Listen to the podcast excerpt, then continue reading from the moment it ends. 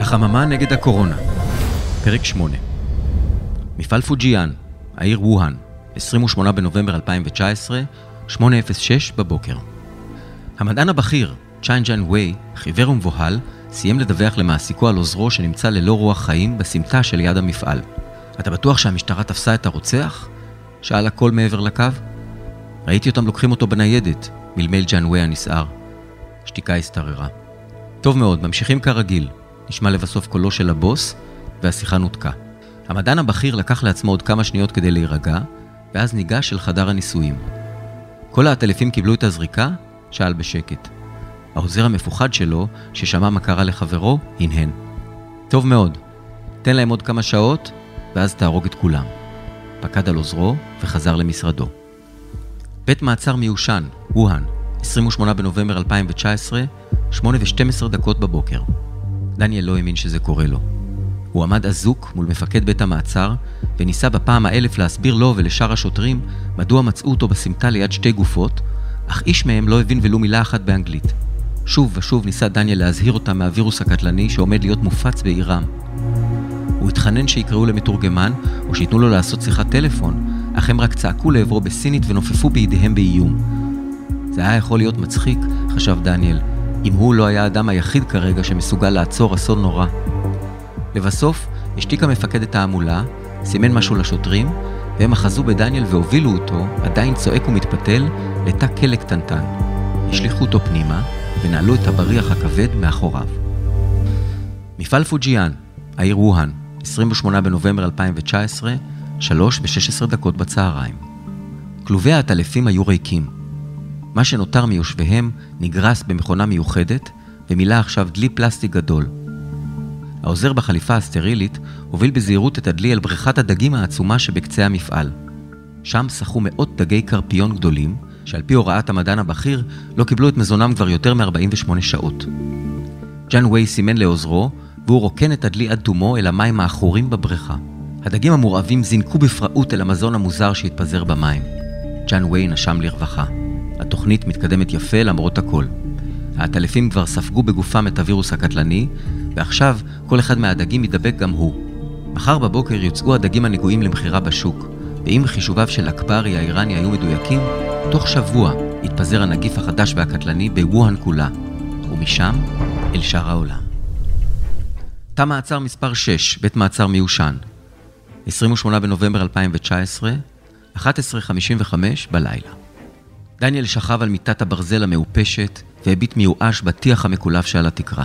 הוא לא ידע כמה שעות עברו מאז נכלא בתא הבטון הצר והחשוך. גרונו כאב אחרי אין ספור ניסיונות עקרים לקרוא לעזרה.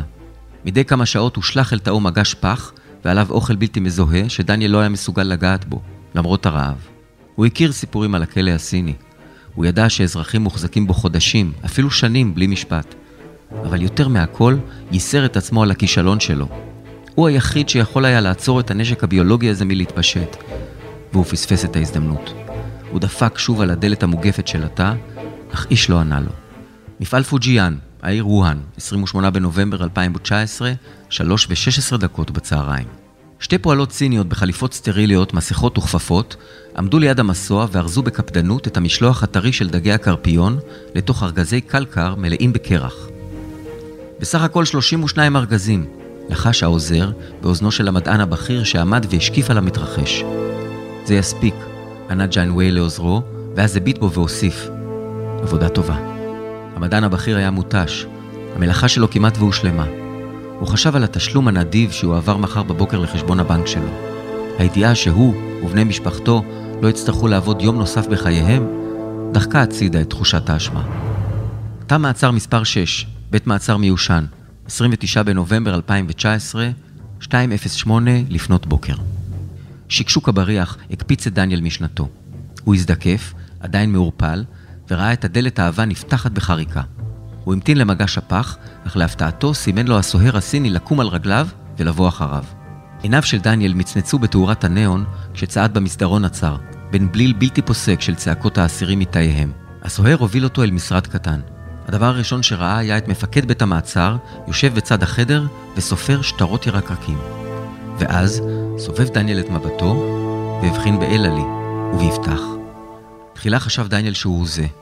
אלעלי ניגשה אליו ואחזה בידו בעדינות. אתה בסדר, דניאל? זו באמת את? מלמל דניאל העמום. ואלעלי לא ענתה ורק אספה אותו לחיקה לחיבוק שלא רצה שיגמר. מה? איך?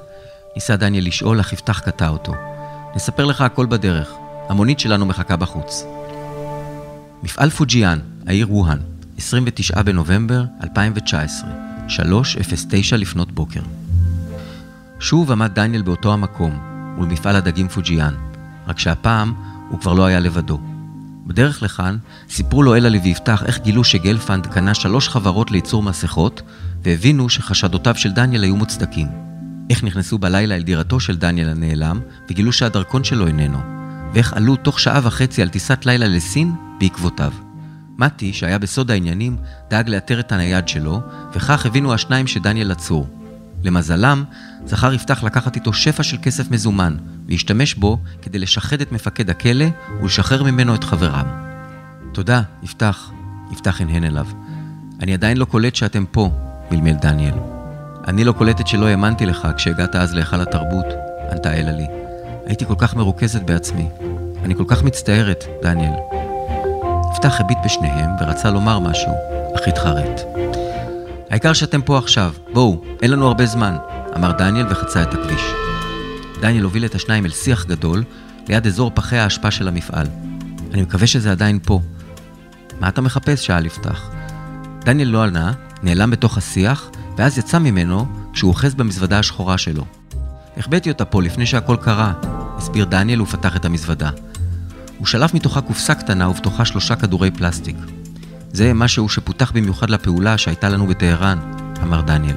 ככה פוצצתם את הבית של אכברי, מלמל יפתח בהתפעלות. אני לא מאמינה שהעלית את זה על מטוס, לחשה אלה לי כשדניאל הכניס את הקופסה לכיס מעילו. יפתח הבחין בינתיים בבובת פרווה ורדרדה שהייתה תלויה על אחת מידיות המזוודה. משהו שאתה רוצה לספר לנו, דניאל? שאל בחיוך. אה, זה אני קניתי לו פעם לפני איזו נסיעה, כדי שימצא בקלות את המזוודה שלו. ענתה אלה לי במקומו ופנתה אל דניאל. למה לא הורדת את זה פשוט?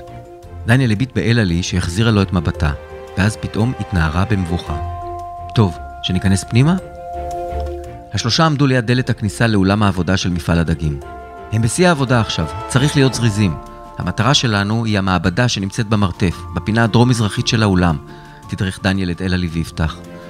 אז מה התוכנית? שאל יפתח, פשוט לחדור למעבדה ולפוצץ את האם אימא שלה? דניאל חייך אליו. זאת בדיוק התוכנית. הוא פתח את הדלת בזהירות והחביר. אולם העבודה היה ריק לחלוטין. אפילו המסועים הענקיים נעלמו. דניאל רץ לעבר הדלת שבקצה האולם, כשאלה לי ויפתח דולקים אחריו.